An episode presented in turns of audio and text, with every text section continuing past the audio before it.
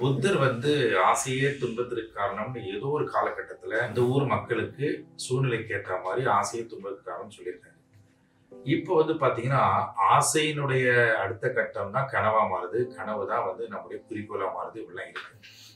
ஆசைன்றது தான் எல்லாமே தோணுது. இன்னைக்கு புத்தர் சொன்னதை வச்சு பார்க்கும்போது அது அன்னைக்கு அவர் சொன்னதுக்கும் இப்போதைக்கு முரண்படுது. ஆசைப்படாதேன்னு நான் சொல்ல மாட்டேன். முழுமையாக அதை அனுபவி இப்போ ஒரு பொருளை நான் புரிஞ்சுட்டேன்னா அது உன்னைய விடுவிச்சிடும் உன்னைய போட்டு உன்னை இழுக்காது. இப்ப நான் பிரியாணியை சாப்பிட்றேன்னா அது கூட நான் பேசணும் அதை ரசிக்கணும். அதை உணர்ந்து சாப்பிட்டு அது ஜீரணம் ஆச்சுன்னா திரும்ப நான் அதை கேட்க மாட்டேன். அது நீ விட்டுரும். டேய் நீ என்ன என்னை முழுசா சாப்பிட்டுட்ட.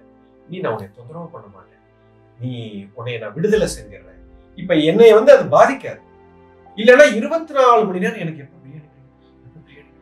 எப்ப பிரியாணி மண்டை அது பின்னாடியே போகும். ஏன்னா அதை நான் முழுமையாக உணரவில்லை. அந்த சீக்கிங் அந்த ஏக்கம். அந்த ஏக்கம் எனக்குள்ள இருக்கும். இது இருக்கிற வரைக்கும் என் தாட்ஸ் வந்து ஓடிக்கிட்டே தான் இருக்கும். அதைத்தான் புத்தர் என்ன சொன்னாரு? ஆசைதான் உன்னுடைய துன்பத்துக்கு காரணம்னு சொன்னாரு. ஆனா அந்த ஆசையை நீ பூர்த்தி பண்ணணும். அதை முழுமையடையணும். செலிபஸிங்கிறது கண்ட்ரோல் பண்றது இல்ல இன்னைக்கு இருக்கிற பல ஸ்தாபனங்கள் என்ன பண்ற? இதெல்லாம் நீ கண்ட்ரோல் பண்ணு. கண்ட்ரோல் கண்ட்ரோல் பண்ணா வெடிக்கதான் செய்ய செய்யுது இது வந்து ஒரு புரிதல். ஆசைப்படாதேன்னு நான் சொல்ல மாட்டேன். முழுமையாக தான் முழுமையாக எது செஞ்சாலும் நூறு சதவீதம் செய்யும் அது உனக்குள்ள ஜீரணமாகும்.